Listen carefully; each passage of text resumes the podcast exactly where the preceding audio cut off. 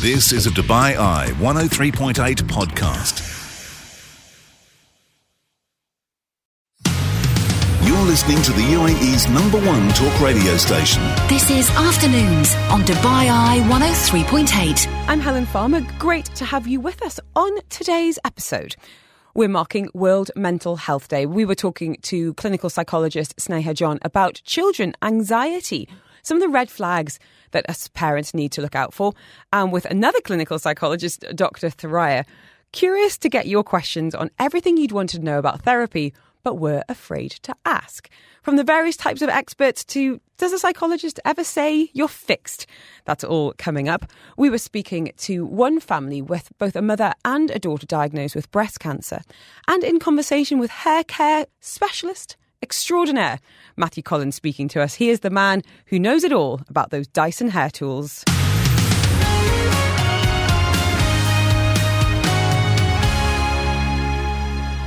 Today, we are discussing mental health, of course, awareness, advocacy against social stigma. And with us now is Sneha Johns, clinical psychologist at Camali Clinic.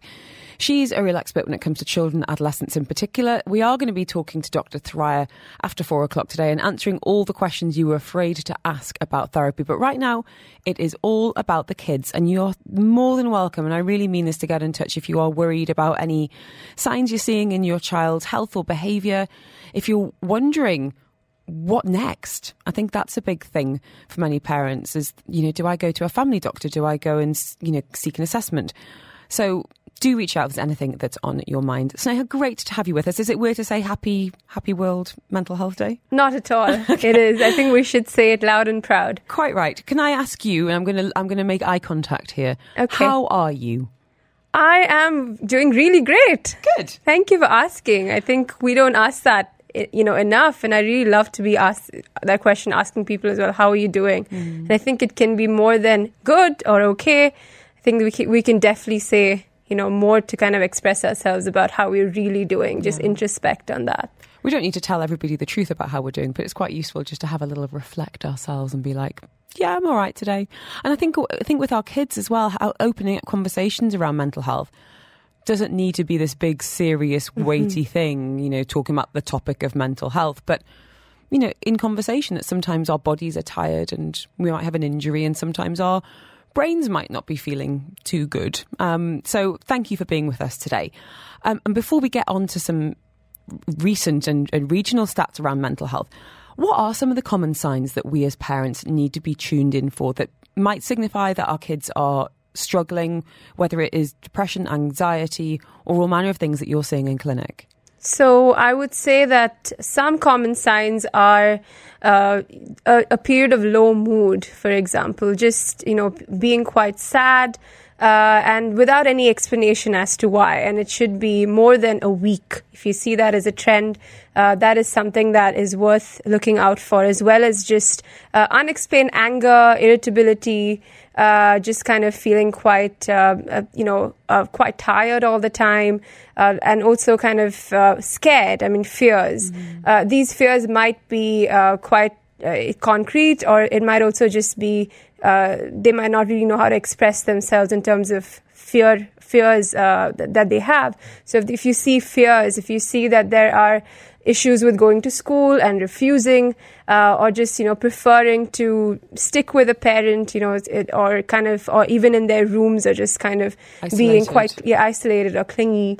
Uh, I think that is those are some warning signs. What I find really hard to separate as a parent is sometimes these are situational. Sometimes that might be a fallout with a friend or something they're not enjoying at school, and that's completely normal. But I feel like there is this big rush for parents to you know to get a diagnosis. You know, we've talked about this before yes. that you know there were probably kids in in my class at school who maybe did have a clinical diagnosis of anxiety, but we just thought that they were a bit of a worrier.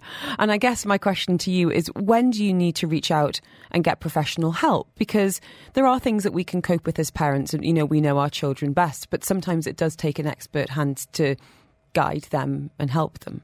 So, uh, if you ever find that their worries um, are actually affecting their daily life, for example, at school and at home, mm-hmm. where it's over a period of, I would say, two weeks, give or take, that's the great time to kind of reach out and say, okay, and think there is something more to this rather than just the occasional worry. So, how common is it? There's been a recent study in the UAE around anxiety in particular. Yes. So, what what age group are we talking about, and how high are the numbers? And I'm nervous to hear this. So, um, I'd say any age group between five and eighteen. Um, and it's, I mean, it, it, was a study done um, in 2022 um, by the Rashid Hospital and all over UAE.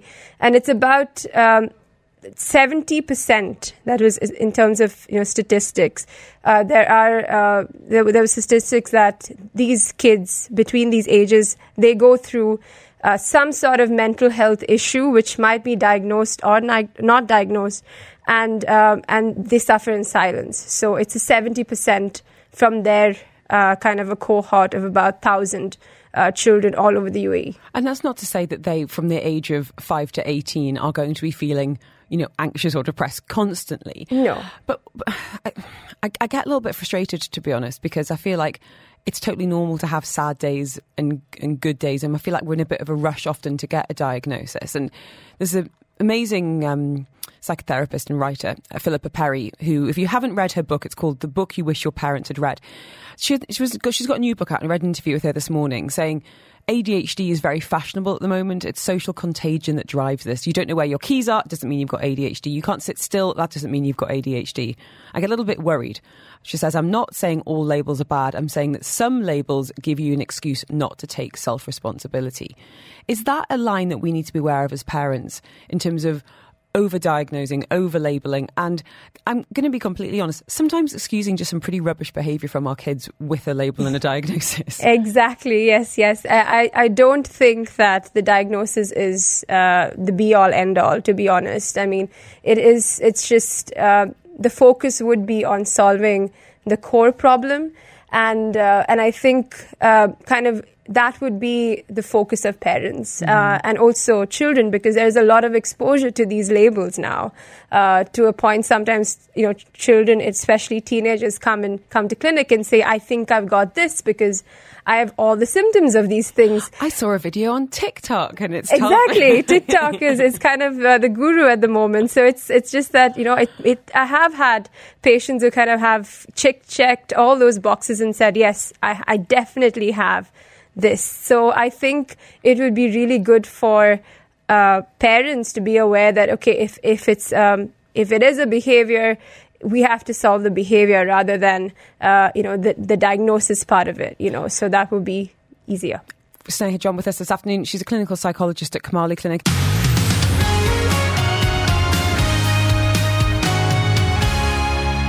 Sneha John in the studio, clinical psychologist at Camali Clinic, and we're looking at children and teens in particular today, Sneha. And you just saying earlier just how, how busy you are and some of the issues that are coming into clinic around anxiety, depression, bullying, yes. unfortunately. Yes.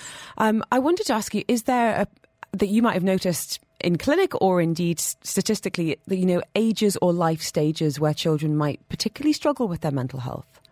So, definitely, uh, according to a, a, survey by the World Health Organization, there was like some statistics done earlier this year in about in January 2023, and it was found that between the ages of about um, 5 to 12, that's when the child is uh, very, very vulnerable. Uh, you know, so that's 50% would reach uh, about 12 years of age and would have some sort of underlying mental health mm-hmm. problem because of the kind of you know changing uh, environment that we're living in.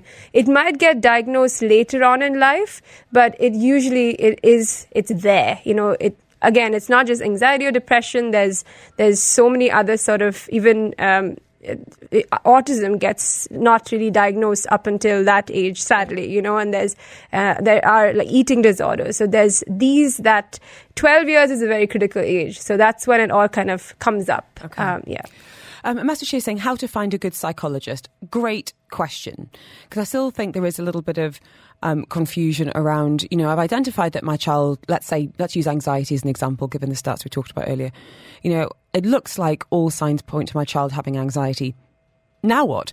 Do we go to a family doctor? Can we go directly to a psychologist? How do we know if it's a good match? What advice would you give to families who, who are looking for some expert help? So I would I would say um, have a look at the uh, you know the person's profile on their website, on the clinic website, or hospital website, uh, and just kind of uh, you know read through what they specialize in. Look at um, even um, kind of reading up their credentials. Uh, I would say for children, it's important to look for someone who's actually specialized mm. um, and done some extra degrees in child and adolescent uh, mental health. So that's important. Look at their credentials. Look at also, I mean, if if it's in where applicable to involve children, sometimes it just helps for them to see the picture of the person and just like you know to have totally. you know to be involved. Oh, this is. Would you like to talk to this person? So I think getting them involved in the process also helps. But again, uh, have a time to just discuss if you can with the, the therapist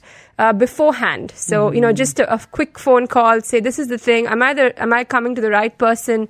Uh, do we need another doctor for this? Uh, I'm just, I'm, I'm a little confused. So I think that would be very good to just have a hand, uh, like just have a phone call uh, and then kind of take it from there. Um, and to kind of demystify what might happen in a typical session, and again, let's stick with the anxiety example and, and let's go straight down the middle of that age group and say a nine year old with anxiety. Okay. Yeah. Would the parent be in the room for the first session or is it an independent situation?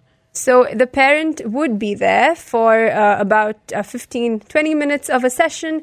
And i I always say parents are allies. Parents are kind of, you know, the, the, the kind of the anchor. So they, they're going to be kind of present throughout the process. But then the rest of the time would be really getting to know the child uh, and just to understand what they think of the problem. Mm-hmm. And just kind of, um, just, it's, it's basically first about feelings and emotions and getting to talk about that. And then, uh, it's going to be typically over the next few sessions that we get to know what their uh, take on the problem is, and then we can help them to be resilient and overcome that. So it must take a lot of time and patience to build trust as well. And I think this is adults as well as children and teens. For sure. I think trust is like the key, and that's what kind of keeps uh, the whole family integrated into achieving mm-hmm. best out of uh, therapy. Because once they find that uh, the, the therapist is, you know, is on their side, is there to help, uh, and it's and it's kind of you know it's a process to just reaching that that level where the child feels comfortable and happy it, it would we would re- really receive good results. So I think it is like the first few sessions is really about building the trust, answering any questions because no question is is you know silly. Every single question counts. So taking that time and that would really help. Sneha John with us today. I'm going to go to the text line. We've had anonymous message coming in saying our son is nearly nine and is generally an anxious child. He's very curious and asks all the what if questions, and we answer in an age appropriate manner. In school, they're learning about natural disasters like tornadoes and earthquakes. It's on his mind constantly. He's got a real fear that something bad is going to happen. He's made Lego creations of national disasters, uh, draws pictures, looks at uh, the weather and panics that a tornado is coming. He's been waking in the night saying he's had nightmares about it um, he's worried sick. How can I help him? Can I ask the school to keep him out of those lessons? Does he need any other support? Otherwise, he's a normal, healthy, love, fun-loving kid, clever, curious, interested, and no concerns otherwise. Advice appreciated. Sounds like a really worried parent. It's yes. horrible to see your child distressed like that. Exactly, and uh, but thank you for that question. I mean, I would say that uh, it it would be good for the child to have a little bit of time away from these topics that's kind of bothering him, and also for the, for the child to know that uh, what ifs are thoughts, and these are you know we have different types of thoughts a, on a daily basis. Some thoughts we give a lot of attention to, some thoughts we don't, and and it's important for him to know that it's you know it's it's um, a worry. It's separate for from the child, and it's something that can get reduced as um, he gets more confident to to think that okay that's it's just it's natural disasters happen but the but, but we recover from it and it's kind of giving hope mm-hmm. so building the resilience so that the child can confront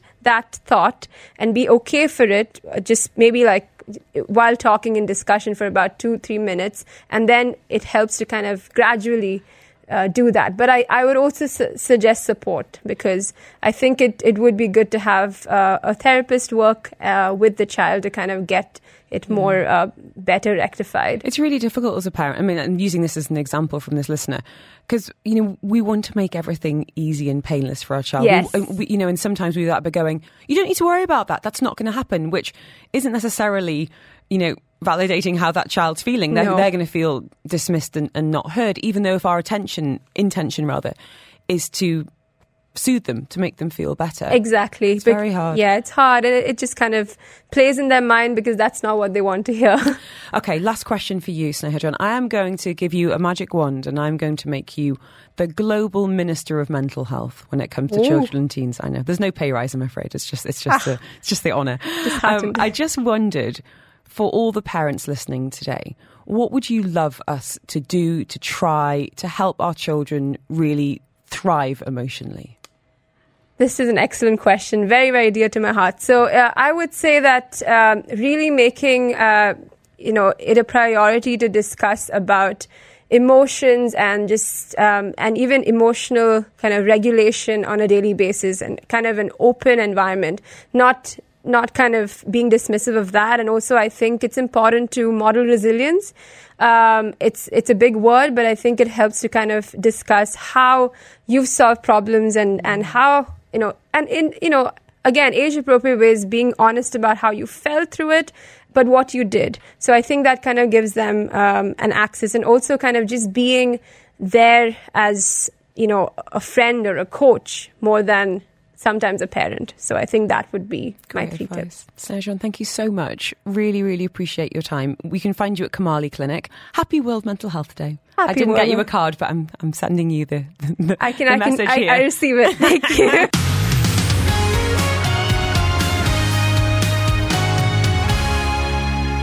It is October, and we are, of course, continuing the conversations around breast cancer awareness. Now, finding out that someone in your family has breast cancer is hard enough, my goodness, but then to find out a few years later that a second member of the same family has it just compounds that agony. That's exactly what happened to our next guest. Uh, Geetha Lakshmi found out that she had breast cancer in 2020 at the age of 50, but before that, she had to go through her mum's breast cancer diagnosis in 2013 when her mum was 75 years old. We're going to be speaking to their doctor as well. Um, Geetha Lakshmi, thank you so much for being with us today. Um, I really appreciate your time and, and your openness around talking on this topic.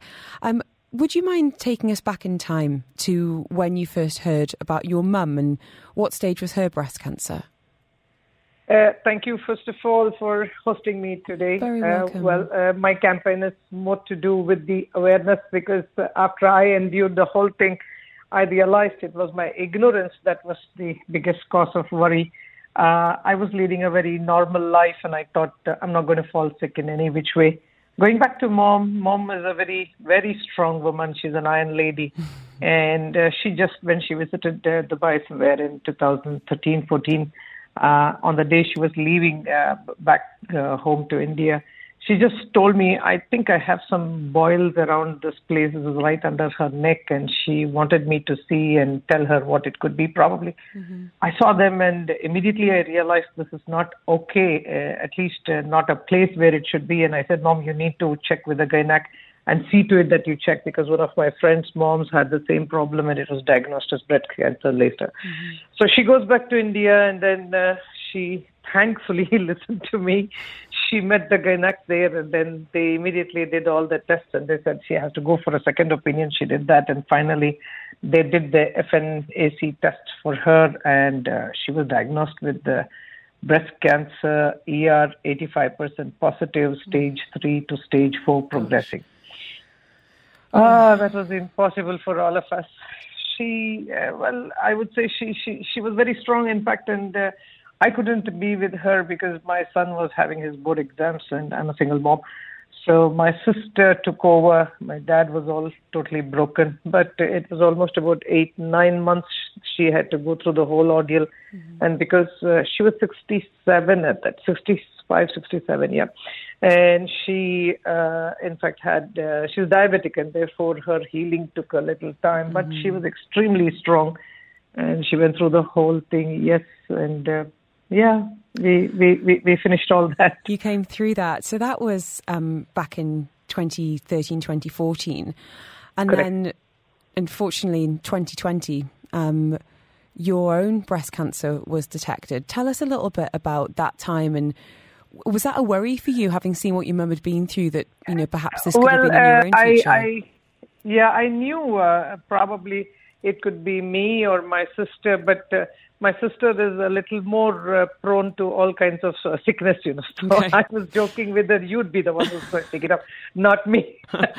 Finally, in 2020, when COVID hit and we were all almost under house arrest, uh, it so happened that I was just relaxing and uh, kind of found my uh, finger uh, nails in my toes and my legs to be a little uh, not okay. I mean, there was a, a small, uh, it was an instinct, I would say, and I was not feeling too well. And uh, I was just joking around saying that I'm going to the doctor now. And then my son was uh, telling me, you know, how it was during the COVID period. All of us were paranoid with each and everything that we noticed on our body. So I just went to uh, uh, check with the doctor uh, who, I mean, I'm, I'm a sportswoman, so the, the maximum visits to the hospital will always be with the ortho, you know. yeah, We don't go for bones, anything not else. not breasts. yeah. So we went to the ortho. He checked up and he said, "You're absolutely fine." And he was joking. In fact, he said, "Uh, "My wife's a gynec. You want to meet her?" I said, "Okay, yeah, I'll meet her too." Oh, wow. Because we had to take the police permission at that time, if That's you remember, right. on the app and all that. So I said, "Okay, I'll get it done all together." I went and she checked and she suspected something, and she said, "Why don't we go for a sonography?" Did a sonography, and they said, "You wait." Uh, for some time, the report will be uh, released in about 10 minutes. I waited there and and uh, the report comes and um, I, I still get goosebumps when I remember that. And all I could read was 95% malignancy, and I was like, what? I was alone in, in, in, in the hospital, and nobody knows I went to the hospital. Mm-hmm. I don't know how I drove back home, and I didn't know how to break it to my parents, to my sister, to my son, to my friends. I really didn't know. And that's when, as I reached home, is when Dr. Shiva calls me this time mm-hmm. and says, I'm free, you can come and see me now. Oh goodness! I mean, you, you're speaking to us now in great spirits. Um, tell Yeah. tell us about the treatment and how you're feeling now. Ah, well, uh, I mean, I don't know if I sound uh, very different, but COVID was a blessing for me indirectly. You know, at- at that time, uh, what I understood when I was going through all my treatment protocol is, you know, I, I am absolutely fragile and my immunity is, you know, On the rock bottom of, Yeah. of everything. And I had to be extremely careful uh, that I don't get any infection or whatsoever. So indirectly, COVID was a blessing. And of course, because it was COVID, uh, unfortunately, I couldn't travel to India. We had no flights and all that.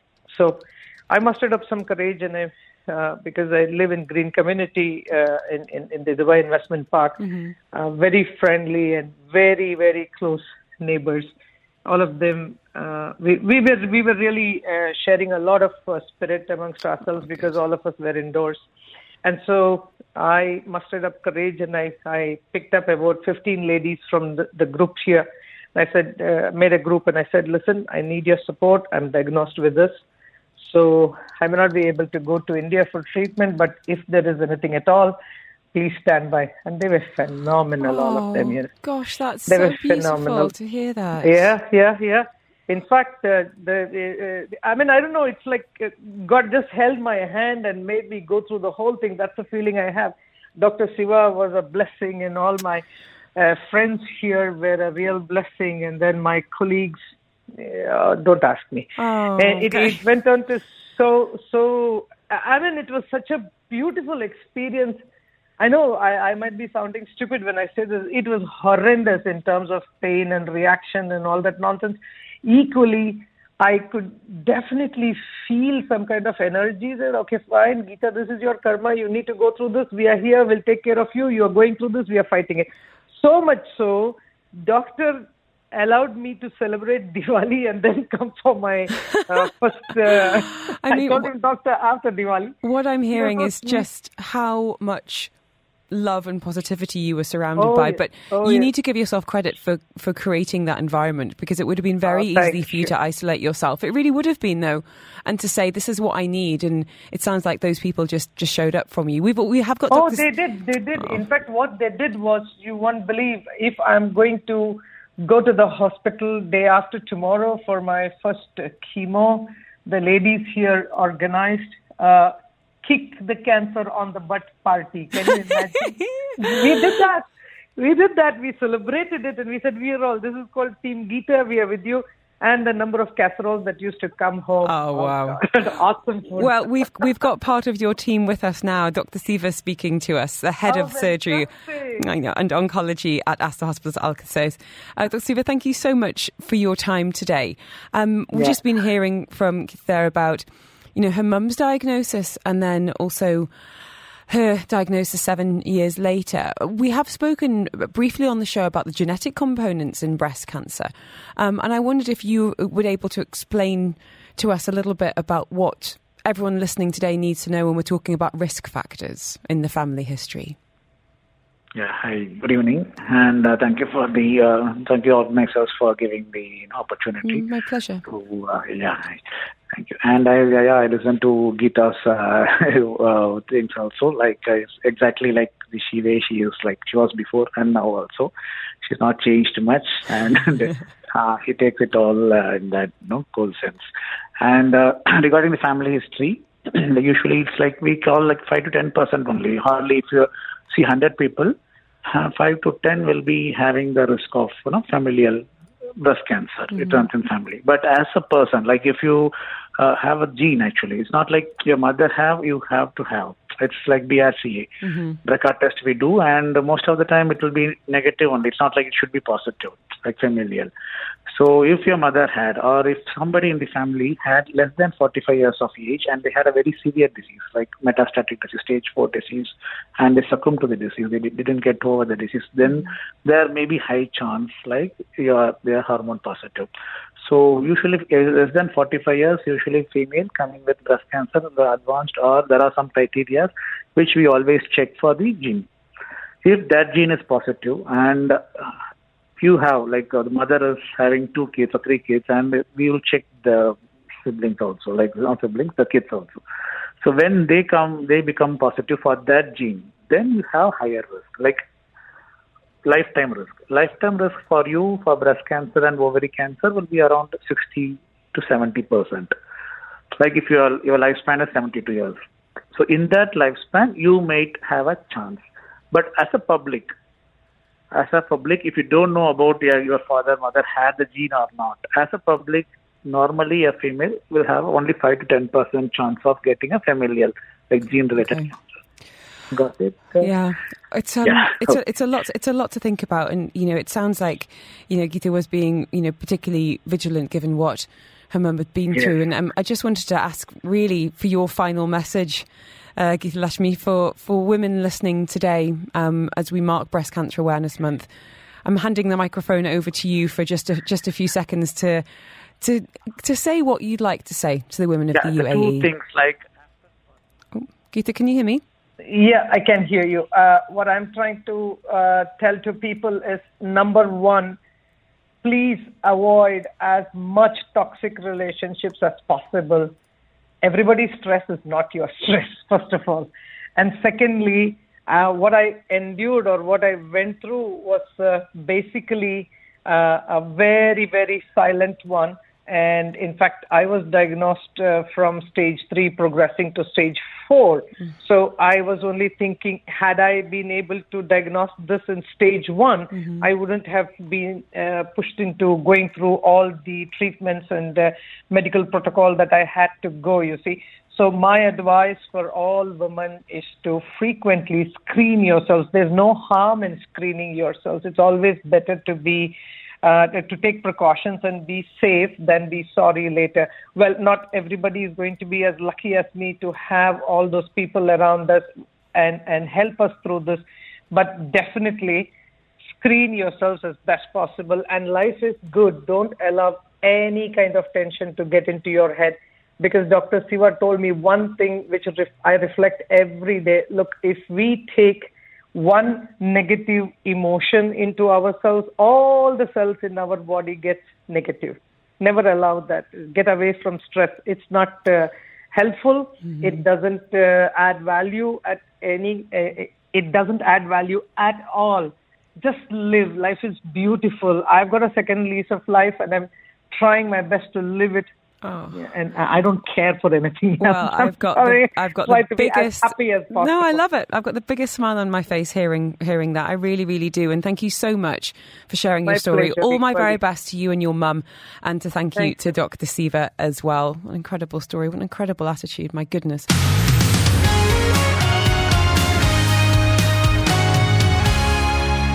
We're talking style now, fashion, hair, with celebrity hairstylist and Dyson's global styling brand ambassador Matthew Collins is with us now. He does hail from LA but is in Dubai for Dubai Fashion Week and is going to be styling many of the looks you're going to be seeing on the runway.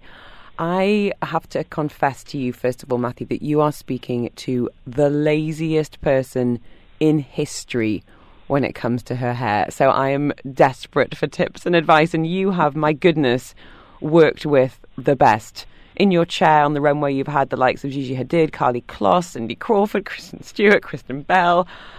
Oh my goodness. Where did it begin for you? When did you know that you wanted to work in this industry? Well, funny enough, it was when I was 12 years old, but I didn't know I wanted to do hair in fashion. I was obsessed with getting my own haircut, so I started to kind of learn how to give myself a fade from my barber. So I would cut my hair every three days from when I was 12. And then when I was 16, I started to convince some of my friends to let me cut their hair because I thought I could do it better than their hairdresser. And but I never really knew about the fashion world. I didn't know about anything what I'm doing now. Mm-hmm. So I never really wanted to be a hairdresser. I just liked to cut hair. But then when I was 22, I finished a year university and I was pretty depressed. I didn't have a, a you know a direction that I wanted to go, and my mom just said, "Why don't you try sweeping floors at the salon that I go to?" Mm-hmm. And you know, my mom said, really, other than her family, she I have four sisters, and my father was a pilot, so he was always gone. She's like, really, one of the only things that makes me happy is a good haircut. Oh. So I realized the power that I could have to you know, change someone's mood and change how they feel about themselves. So I started sweeping floors in the salon, and actually that first day, I said, I think I want to move to LA eventually and become a celebrity hairstylist. But I never thought that that could happen, but that was my dream. And then I just kind of ended up owning a few salons and started working with celebrities in Canada and doing photo shoots. And then eight years ago, I moved to Los Angeles, where now I just work with celebrities doing red carpet work and press events. And wow. so it was kind of a wild journey. I thought I wanted to be a professional athlete, and now I'm a celebrity hairstylist. So it was a fun little journey. When you think back to those breakthrough moments, those surreal moments of, oh my goodness, look whose hair I'm touching, which comes to mind? Do you feel like there was a real, I've made it moment? You know what? I sometimes I do, but then sometimes I look back and I think that once you hit the moment of you know you think that that moment was going to be the moment where you're going to think you made it mm-hmm. you finish that moment and then you immediately forget about it like it's sometimes you just kind of always look forward like and i think what i realized when i work with a lot of celebrities is like we all think that everyone at a very high level thinks that they've made it mm-hmm. and knows that they've made it.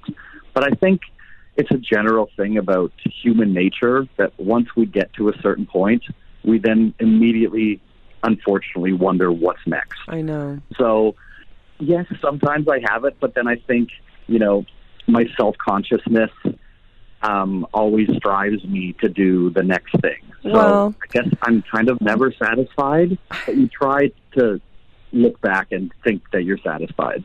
I, I think you touched on something really important, which is exactly that. You know, pausing and reflecting on you know just how far we've come, no matter what that industry is, and it's actually very reassuring to hear that someone who's at the absolute peak of um, success has a bit of imposter syndrome and you know is always striving. I think that's what you know sometimes what keeps us keeps us fired up. So thank you for sharing that. I, I genuinely I- do really appreciate it. Yeah. Um, I was thinking of you this I morning. completely oh, agree sorry. with you. I think it. I think it is what fires people up. I think that is kind of important to kind of have that drive constantly. Um, I you couldn't be in Dubai at a better time, Matthew Collins. I was dropping off my children at school this morning, and the humidity is horrendous. So um, I think a lot of people are looking like Monica from Friends right now when she went to Barbados. Um, so I wondered if you were able to share in your years of experience any humidity busting hair tips. Have you found any products or techniques over the years that can stop the frizz, please? Well, I think the most important thing starts at the very beginning because when hair leaves your scalp and turns into the hair that we have now, it essentially is then dead. It's only living once it's in the scalp. Mm-hmm. So once it's gone out of the scalp, it then starts to get damaged over time from either, you know, putting a brush through your hair, using a tool that is too hot, dyeing your hair, bleaching your hair. So it's so important for us to make sure that we use and do things that are going to keep our hair healthy. Because once our hair becomes un- more and more unhealthy, that's when frizz and moisture kind of seeps into the hair because the cuticle is open mm-hmm. and then that's when we're going to get frizz. So, you know, it's okay if the humidity hits your hair, but if your hair's healthier, it's not going to be as bad. Your shape will hold up a little bit more. You know, it'll kind of keep the original moisture and the product that you did in your hair and have the shine. And I think that it really comes back to, you know, eight years ago when we first first launched the Supersonic, and it kind of changed the industry because we cared more about airflow to dry the hair mm-hmm. rather than using extreme heat, which in turn really made hair get much less damaged. And I think as we've continued to launch new tools, really our number one thing at Dyson is to maintain the hair health over everything else. And I think that that's kind of the number one thing. The secondary thing is using products in the hair. I always tell people that there's really two types of products. There's a polymer or an emollient style of product. So a polymer is a mousse, a texture spray, a volume spray, a hairspray, and an emollient is oils, creams, or serums. So one creates volume, one creates smoothness. So in high humidity areas, it's definitely important to use a lot of emollients mm-hmm. like oils and creams to kind of tame your hair down. And a lot of people don't use enough. So, kind of what I suggest when people go through figuring out how much hair product they use is to start with a small amount, see how it works. The next day or next wash, use double that, and mm-hmm. keep using more and more and more until you realize it's too much. and then you kind of go back to that time before where you used a little bit less, and that's your perfect amount of product to kind of control that humidity. We'll be back with more hair tips and tricks from celebrity hairstylist Matthew Collins next. You're listening to the UAE's number one talk radio station This is Afternoons with Helen Farmer. on Dubai Eye 103.8. Great to have you with us. I am chatting to Dyson's global styling brand ambassador, hair extraordinaire, Matthew Collins. He's in Dubai styling all the models for Dubai Fashion Week. Now, I grew up with a best friend who literally used to iron her hair flat with an actual iron. Uh, yeah, terrifying. I still remember the smell. Thank goodness we have moved on from that. But when it comes to crimes against hair, Matthew, what are some of the worst?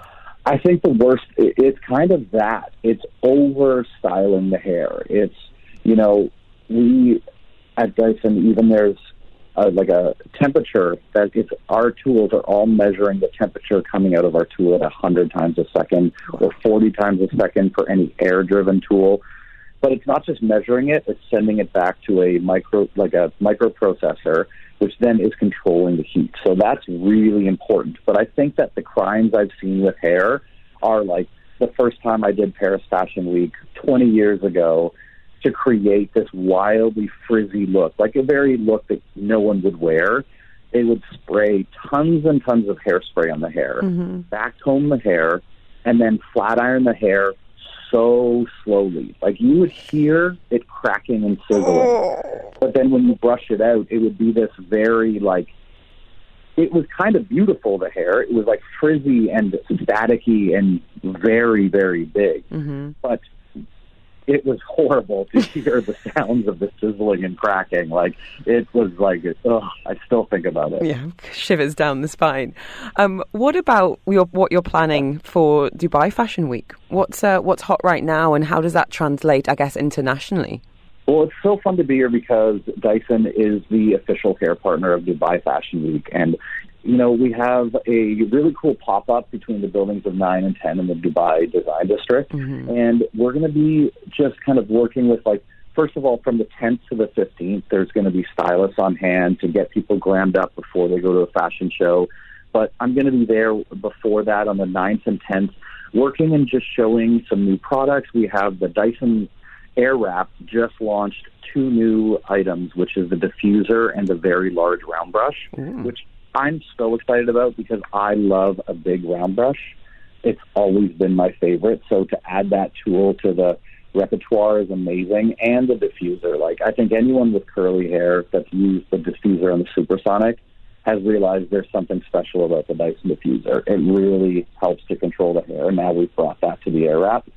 But we're going to be showing like I want to show a lot of like to me with trends right now, which is great with the round brush is these two tools really speak to a lot of the trends. We're really embracing a lot of natural texture.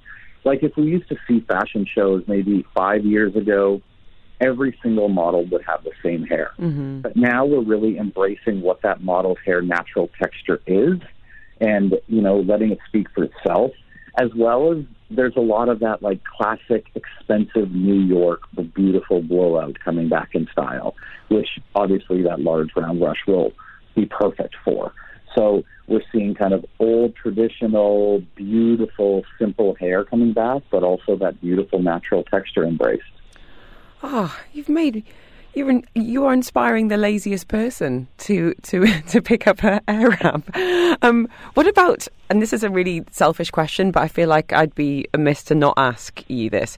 How often should we be washing our hair? I know you're going to say it depends, but are there any guidelines? Because I've spoken to um, experts who will look at you know the the scalp for example um, and they're saying you know you wash your face every day so you wash your scalp every day i just can't be bothered we, what what tends to be your guidelines matthew Water generally will still damage your hair. Like washing your hair, letting it air dry, still has a very small form of damaging. Not extreme, but it's better to kind of go a little bit longer, like maybe every other day if you can manage it.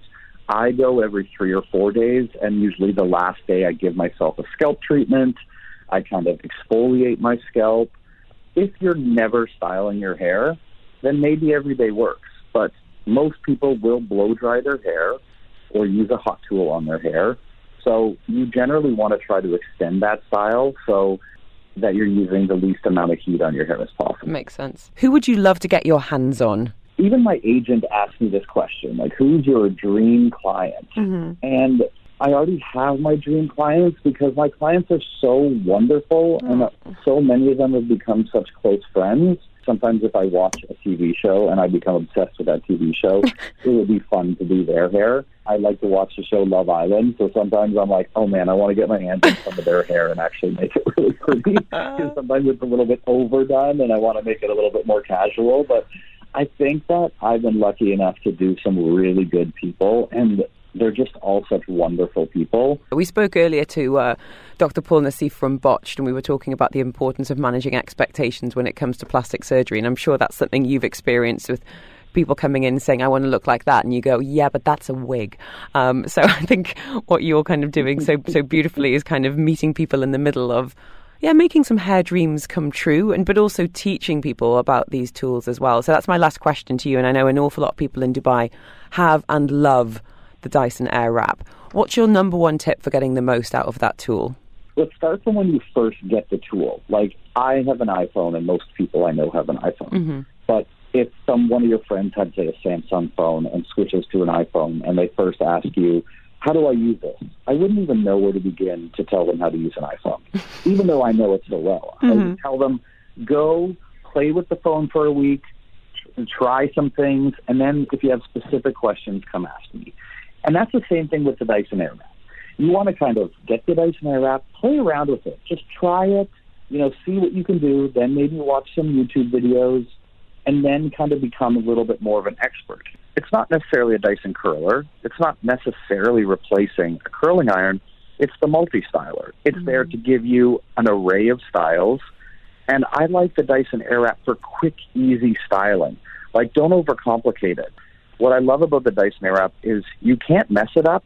Your worst case scenario is you're going to smooth the hair more, and the barrels don't get hot enough that you're going to Yeah. burn yourself. So you don't have to be scared of that. You're not going to burn your hair if you leave the hair too long in a curling uh, barrel. If people find that their curl is not holding with the Airwrap, usually that same person they find their hair doesn't hold curl with the curling iron. Mm-hmm. So if it doesn't hold hair with the curling iron, that's just your hair texture. It has nothing to do with the tool. But some tips are you definitely want to leave a little moisture in your ends before you start using the curling attachments because if there's a moisture in the hair, there's elasticity in the hair, so your hair will hold longer. The second thing is everyone's amount of timing they leave their section on the curling barrel is different. For one person, it might be five seconds on hot. The next person could be up to 20 seconds on hot because each person's hair is different. So mm-hmm. find your perfect amount of timing on heat, but also the cool shot is very important. Hot air will set the curl into place, but the cool air locks it into place. So most people use the cool air too quickly. They use it for two or three sec- seconds, but the cool air needs to get all the way through that section to lock it into place.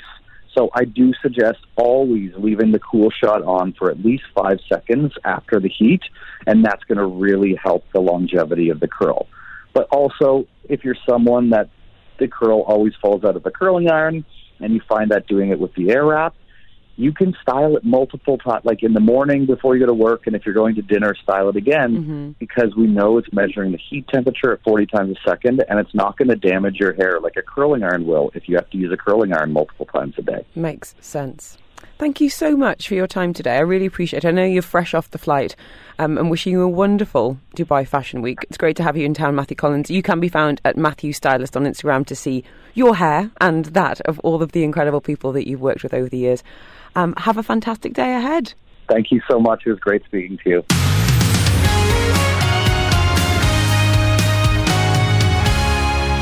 It is World Mental Health Day, and we are asking the questions that maybe you've been afraid to ask. Finding out what happens behind closed doors in therapy. To guide us through this topic, bust some myths, and answer those questions is Dr. Thoraiya, clinical psychologist at the Human Relations Institute and Clinic. Dr. T, is it weird to say happy mental world health? It's all lost all meaning. Happy World Mental Health Day. How are you? I'm well. How are you doing? Yeah. Happy World Mental Health Day to you too. It's actually been really lovely to see some of the messages we've had in on the text line and also what I'm seeing on Instagram, especially during such dark days, people talking about you know, uh, trying to get an understanding of their mental health and talking about things that help them, and I guess normalising that message of sometimes it's it's okay to not to not be okay. So I'm I'm really grateful for the messages we've had so far, and if anyone wants to get in touch to let us know what you do for your mental health, of course, if you are struggling. Dr. T is on the case. Um, before we get to the messages and the questions, both from, from listeners and myself, um, Dr. Thoraiya, can I ask you what made you want to work in psychology? What drew you to the area of mental health? Actually, the truth is, I kind of fell into it. So initially, I had wanted to study to be a lawyer. Really? Yes, that was actually the original plan for myself, but um, had a family issue, and thus I ended up moving to a place that I hadn't really applied for, and the easiest program to get into was psychology. No. yes. and how many years and how many books later? Oh my God! So about twelve years and too many books later. Goodness me, isn't that amazing? That is Yeah. that, that's really wonderful. And so, and what do you think is, has changed? You know, in I don't want to say the industry, but I guess in the space in that time, the conversations you're having with colleagues in mental health.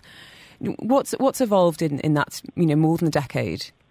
I think definitely what has changed is how we view individuals. I mean, when oh my god, I'm going to make myself sound so old, but like when I was younger and I was studying, mm-hmm. there were a lot of things that we thought about mental health that are very different now, especially in terms of like paying more attention to the body, moving a little bit away from the medical model and trying to look at more biopsychosocial models. Mm-hmm uh, definitely, diagnoses have changed the way we view individuals, the way we kind of collaborate with other um, specialities. All of that has really changed and has become far more collaborative than it used to be. Interesting. And what about us? the general public? You know, what what about our conversations, our attitudes, and you know, can we point to the pandemic as being a bit of an accelerator in some of these conversations? Well, I definitely think the pandemic helped quite a bit. Um, and I think a lot of people started to give mental health a lot more importance and the importance actually that it deserves mm-hmm. after COVID um, because it became a lot more apparent.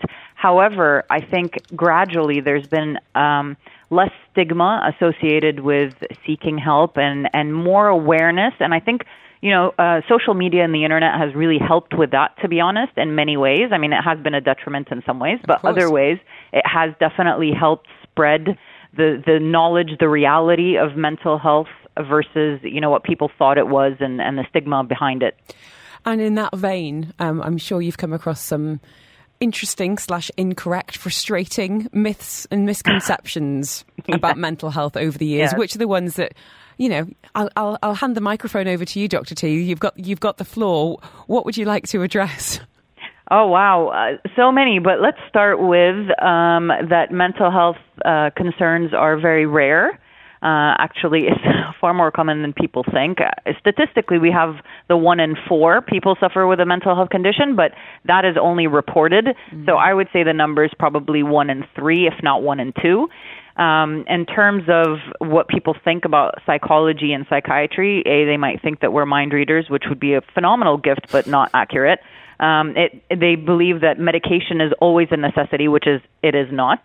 Um, they believe that people who go to see ther- uh, therapists are are crazy or psychotic, which is completely incorrect and you need to wait until you know everything goes really wrong in your life before you actually see somebody mm-hmm. um, and get the help. So I would say those are the definite top ones on my on my mind. Oh, Dr. Thoraiya with us this afternoon, setting us straight on World Mental Health Day.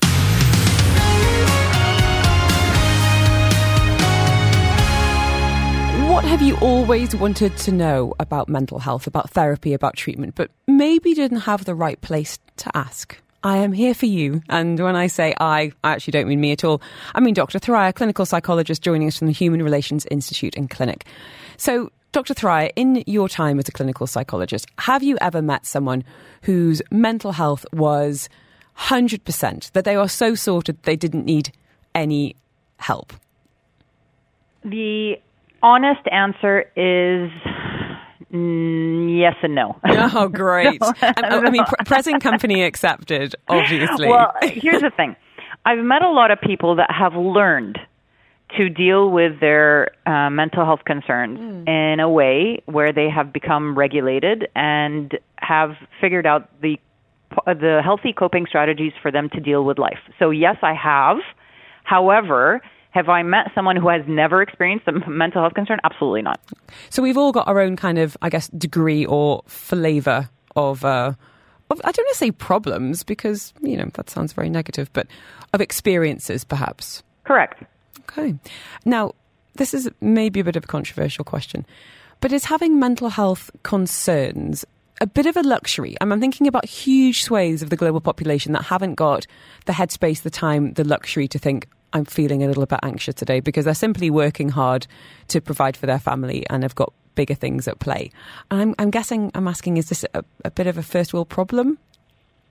So it's it's a tough question to answer because you know there's not a lot of research that is done on individuals um, that do not access mental health concerns mm-hmm. uh, or mental health services. However, what I can say is what we what we have found is that when individuals are struggling to survive, they may experience uh, symptoms of anxiety, they may experience symptoms of depression, but they don't necessarily get stuck into what we might consider like a victim mentality, mm-hmm. where they let they let it kind of bring them down because they don't have the luxury. Mm-hmm. So they might experience the symptoms like trauma, for instance. There are a lot of individuals in war torn countries and in places where there's severe poverty. There's a lot of, um, you know, uh, difficulties and conflicts that happen in their neighborhoods that experience traumatic symptoms, however, do not have the time nor the space to have to deal with them. So they they either distract, they continue on with life.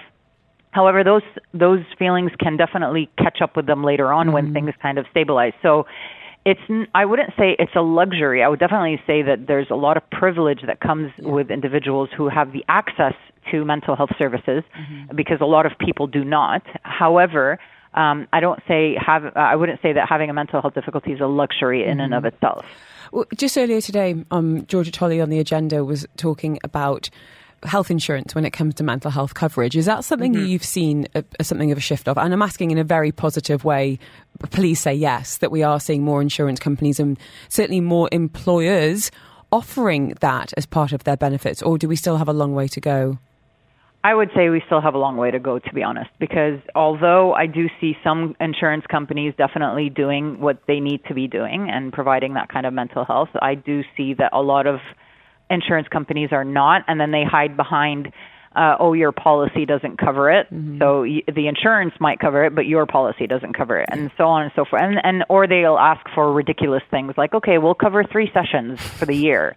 You know, so yeah, so I think some of them are just trying to tick boxes, but in essence, I do see that some insurance companies are really putting in that effort. Yeah, Master Shea saying my issue is exactly that: the cost of medic- of treatment of medical uh, mental health that's not covered by medical insurance. And Dr. Thoraiya, you've spoken really eloquently on the show before, I guess, about that mind-body connection. So, what are we learning about that? And I'm really hoping that more information, more research can point to the fact that we need to be prioritising you know, mental health in the same way that we do physical health. So, how is that space evolving? Well, you know, there's so much more research on how the body has is connected to the mind, and and it's it's so beautiful to see that people are starting to truly understand that there's really no such thing as mental health. It's really just your health in general. Because when we talk, and here's a little bit of biology, but when we talk about you know, the autonomic nervous system, and we talk about the sympathetic nervous system, parasympathetic nervous system, enteric nervous system, which are key areas of the body in order for it to function. Those systems actually provide the necessary neurotransmitters and hormones for feeling good, for stabilizing mood. So if your body is not okay, it's not possible to be mentally okay as well. So they're very much one and the same. It makes it makes a lot of sense. It really it really does.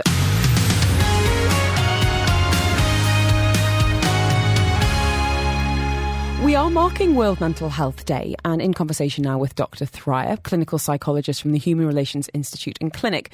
This is your chance to ask the questions that maybe you've never had the opportunity to ask or you've been afraid to or never really known the person.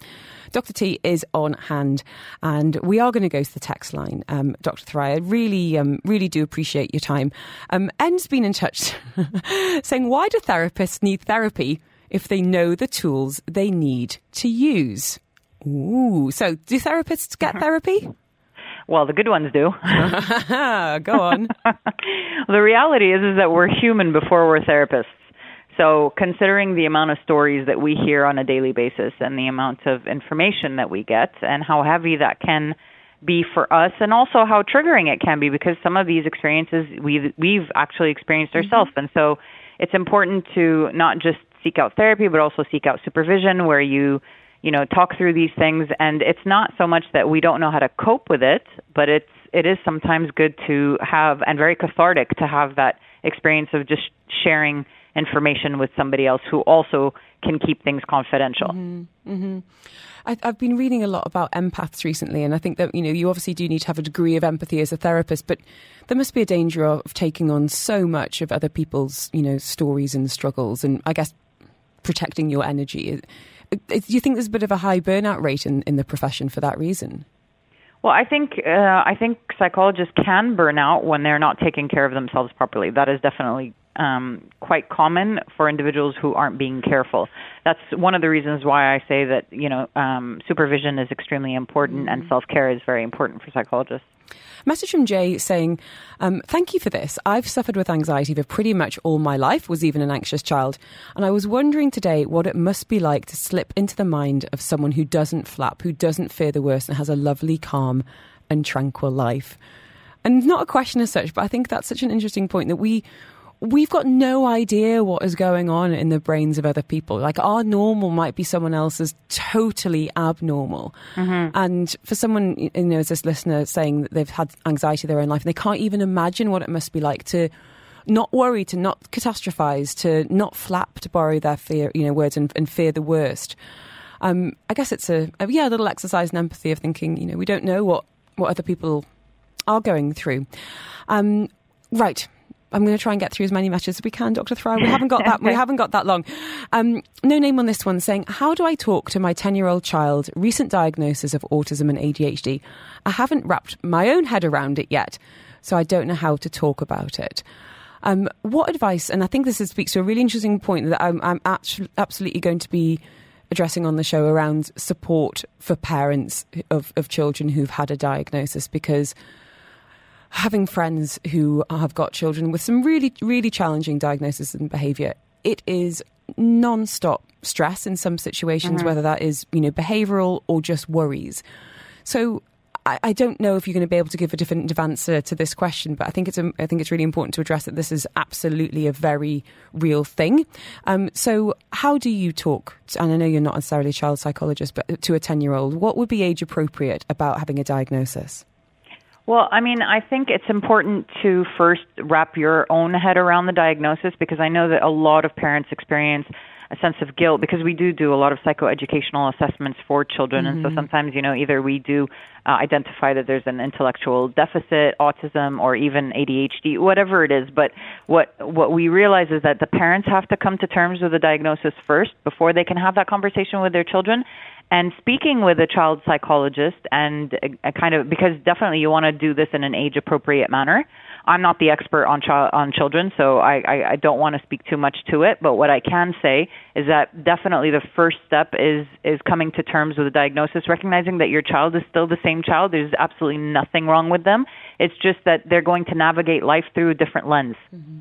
Yeah, absolutely, absolutely. Thank and you know getting whether you know there's maybe some professional help yourself. You know, talk to someone who hasn't got any right. agenda or any kind of skin in the game. You know, whether it's a partner or a friend who might be somehow involved, someone completely removed and abstract. Uh, which brings me to my question, which is about how do you know who you who to go to? Um, you know, we've got counsellors, we've got psychologists, we've got clinical psychologists, we've got psychiatrists. How do you ascertain which person, and I guess even which treatment, is going to be the best match for you? So I guess the quickest answer to that would be if you're looking for medication, a psychiatrist is the way to go. If you're looking for more talk therapy, a psychologist is the way to go. Now, the difference between counselor, psychologist, psychotherapist, it, it a bit of it has to do with where the person graduated from, but also the degree that they graduated with. So this mm. is uh, the onus on the client to make sure that you actually ask your psychologist or counselor or psychotherapist what their credentials are, and and make sure you look that up because sometimes people will say, okay, we're this and we have expertise in this, but when you look at their credentials, they don't actually. Okay. So right. it's very important to kind of make sure that who you're going to see has the, the, the credentials of what, what it is that you're looking for. And we are in a, a land of social media now where anyone can stick anything in their Instagram bio and right. suddenly they're an expert. Have you seen a bit of a rise of the so called dodgy experts and misinformation circulating oh, yes. around psychology on oh, social yes. media? Oh, yes. Oh yes, oh, I would. I would like one day with just the power to delete so many different accounts. yeah. So yeah, curate your curate your social feed carefully and check those credentials. Um, I wanted to go to this message. This is from Julie Mallon, who we've actually got on the show on Thursday. We're going to be talking about sleep, saying one of the most important aspects to help grow an emotionally strong adult is to allow our children to feel and sleep and allow them to know these feelings are healthy even when they are uncomfortable good advice. Um, now, whether it is recognizing in yourself that you need some help, or in this listener's just been in touch saying how to convince someone they need to get help. My husband's depression is on and off, but has been spiraling. He thinks he needs a new job or even a new country. I think he needs to speak to a professional. There's a lot of pride going on. Can you convince someone that they need to get help? Is this listener fighting a losing battle, or are there some ways of, you know, hopefully getting some clarity there?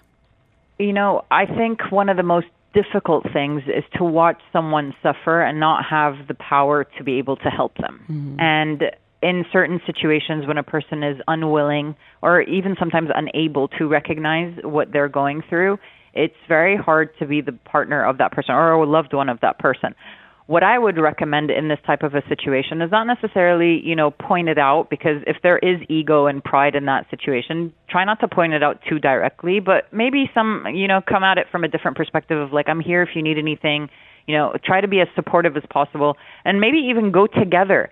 Be like, you know what, I think you know, we're in a position where some things are going great and some things aren't going so well. Let's go talk to somebody, the both of us together. So it kind of mm-hmm. breaks the ice. So it's not so much like you're the problem. There's something wrong with you. Yeah, you know? that makes a lot of sense. It really does. Um, Dr. Rao, um, um, I wanted to ask then about coming back to finding the right expert. How often should you give it with a psychologist, a psychiatrist, to to build that trust and, and find that click?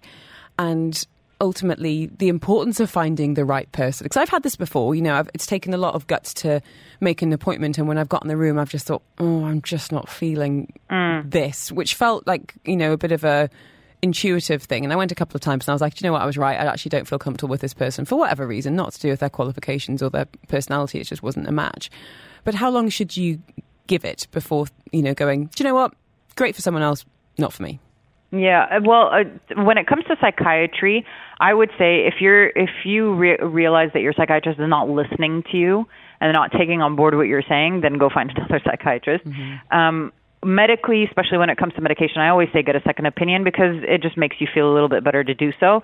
When it comes to a psychologist, the reality is it takes a little bit longer. So you do need to see. I mean, definitely, if you, you if you feel like your psychologist is not listening to you, then then walk walk away. But if you feel that you're not feeling that connection yet, sometimes it's not so much the connection, but your personal resistance in the moment or it could be that the psychologist is not able to connect to you yet. So sometimes give it a few sessions. If you're not feeling it, also tell the psychologist. I, I think it's so important for clients to understand that they have rights and responsibilities in these sessions as well. Mm-hmm. So if you're not feeling it, mention it.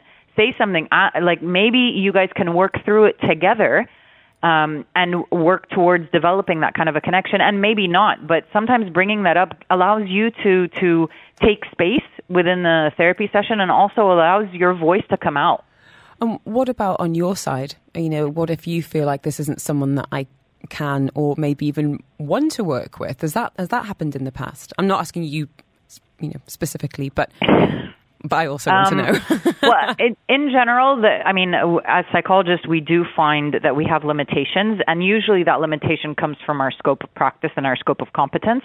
So if there's someone that, for instance, uh, come will come to see me and I'm like, this is not my area of expertise, I would refer them definitely to mm-hmm. somebody else. But if it's, I will. I would say personally, I can't speak for other psychologists, but I can say personally, I've never had a client that I'm like, ooh, I don't like this person. Like that, I always think to myself that every client that I see, I see I see pain and I see hurt and I see potential. And so for myself, it's it's very much like I can see where where this person can be, and I want to help them get there because that's where they want to go. Yeah. So it it there's not much there's not much there that I feel like I can't work with within my scope of competence. Makes sense. We've got one minute left, which I want to give to you to share maybe some of the best things that everyone listening today can do for their mental health. You know, we think about mental health being in crisis, but sometimes it's a case of, you know, what can we do to bolster, to improve, to keep mm. a hmm. good thing going? Dr. T, what would you love everyone listening to, to try, adjust, or incorporate? I would say five main things. Make sure you sleep well, and Julie will definitely be helpful with that. I love mm her with that. So, sleep, making sure that you eat a, a good um like you have a healthy diet. It doesn't have it doesn't mean healthy as in no burgers no sweets. No go for it. Enjoy it. I love my sweets. However um be balanced. Exercise definitely for sure.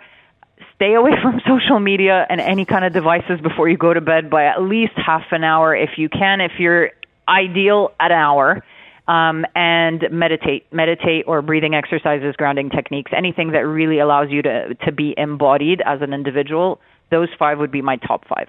And I would add to that list it's okay to ask for help if it's if you need it. I think that normalizing that is really really crucial. And sometimes it will be medication, sometimes it will be therapy, sometimes it'll be a combination of both. Um, Dr. T, thank you so much. Really really interesting. We've had a message from Remy saying always a pleasure to listen to you both. Such an enlightening show. Thank you for hosting these topics. So Dr. Thoraiya, happy World Mental Health Day to you. Thank you. You too, Helen. And um, the cards in the post if, if they make such a thing. and we'll speak to you very soon indeed.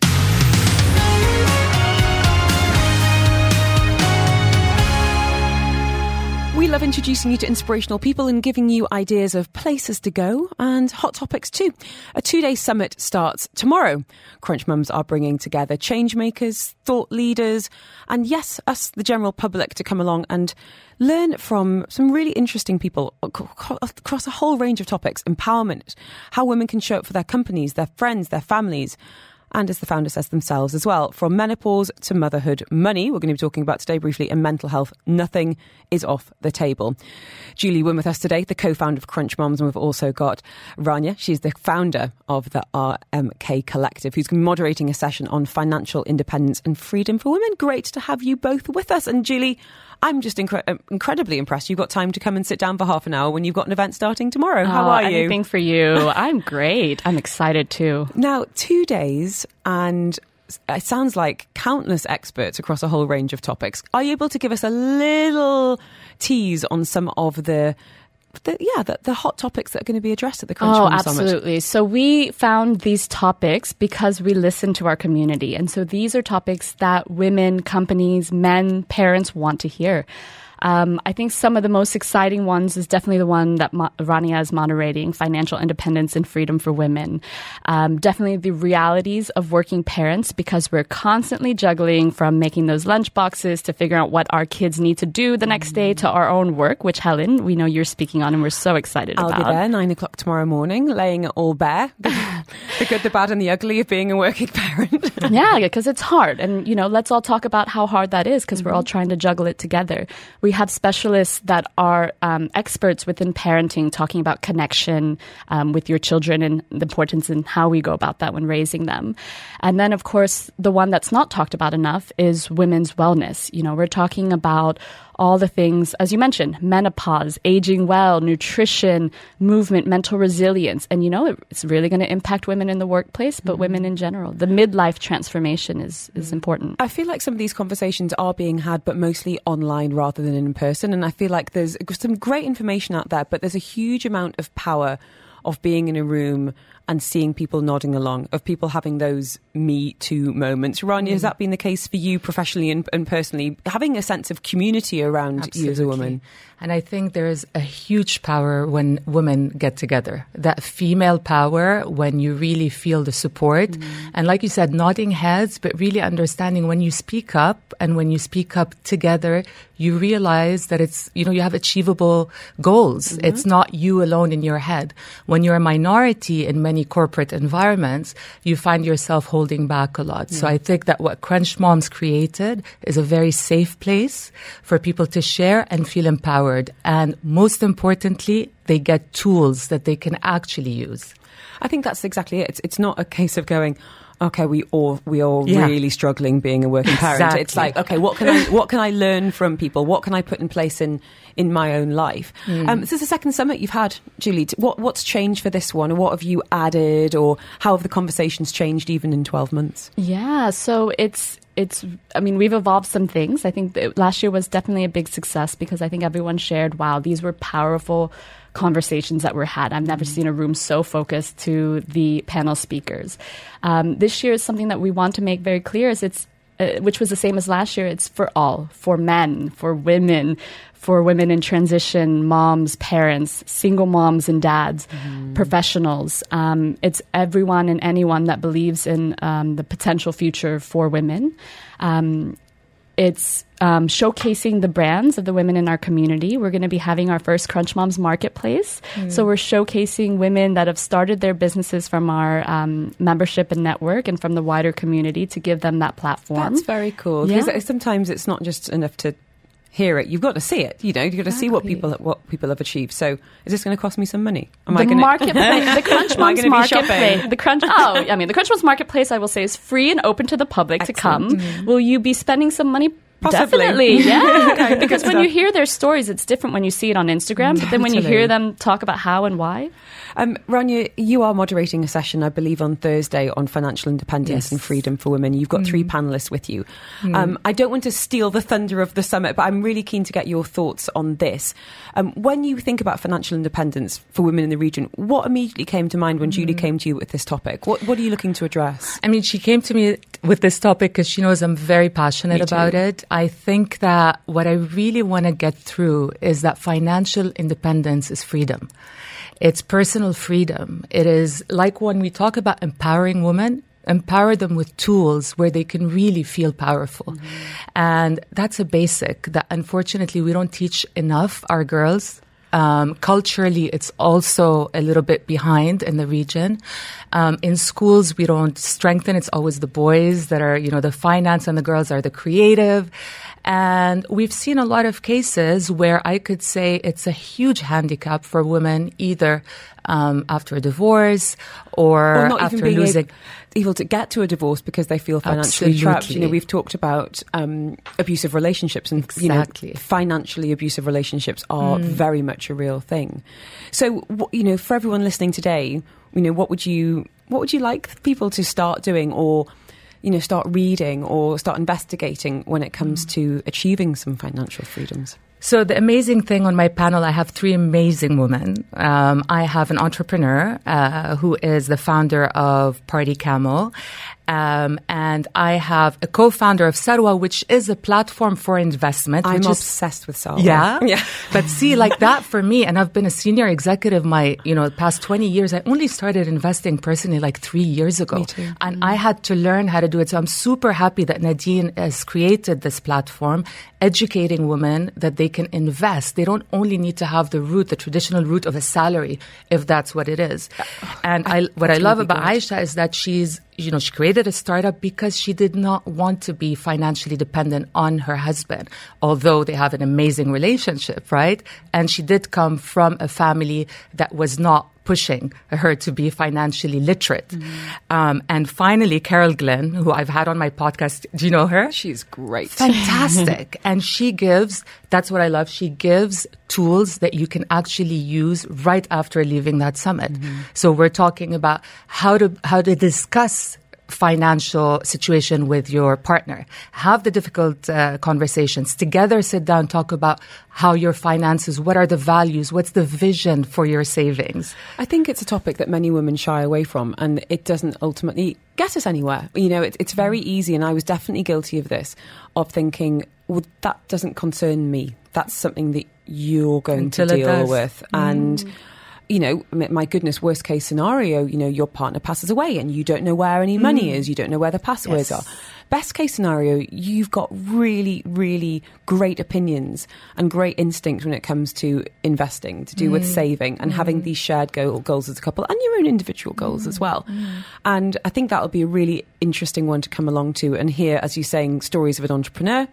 Um, to be hearing about Sarwa, which, as I said, I have got I've got my automated money going out to them every single month. Um, Amazing. and again, from Carol Glynn, who she's got a real toolkit there for couples as well as women to, Exactly, to work because together and be more just a- conscious about yeah, it. yeah. Um, we've had a couple of messages for you, Julie, asking where and when. So let's Ah. so let, let's get down to the, the nitty gritty of the. Crunch Mom Summit. starting tomorrow. So it's a two day summit, Wednesday, October 11th, and Thursday, October 12th, at the very beautiful East West Atelier, which is located within the courtyard. Um, in Al Quoz. The marketplace will be also within the courtyard at the studio, um, eight to five, eight a.m. to five p.m. So come on over. And in terms of, is it a case of signing up for one day or two days, and how can people buy tickets? And I guess crucially, are there any left? Um, we have sold out, but we have secured a few extra spots for any of the listeners. So definitely go to the website crunchmoms.com forward slash summit. Um, we have our late at the door tickets available because we had to close out the regular tickets yesterday. Um, you can get the option of a day one and day o- two only pass. You can also get the all access um, for both days. And the new addition, which I didn't mention earlier, is anyone can join worldwide. There's a live stream um, with That's a cool. very nice, um, very very nice live stream um, that anyone anywhere in the world can join. There you go. If you want details for that, just send me the word crunch. I'll send you the link. As I said, I'll be there bright and early tomorrow morning. Our first panel tomorrow which is all about the realities of working parents. I'll try not to cry and I'll try and come up with some great advice. We've got tissues for Thank you. Thank you. Rania, Julie, an absolute pleasure to have you both in the Thank studio. You. And all the very best. The countdown is on the calendar, 13 hours to go to day one tick, tick. of the Crunch Moms Summit. And to say, it's not just for mums, um, it can be parents, it can be, you know, HR, if you're a leader, if you want to meet some inspirational people, it is open to you too.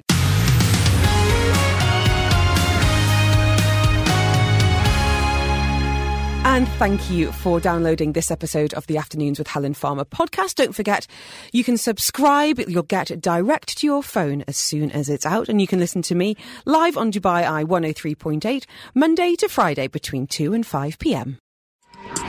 You've been listening to a Dubai Eye 103.8 podcast. To enjoy lots more from Dubai Eye in the United Arab Emirates, just go to DubaiEye1038.com or find them wherever you normally get your podcasts.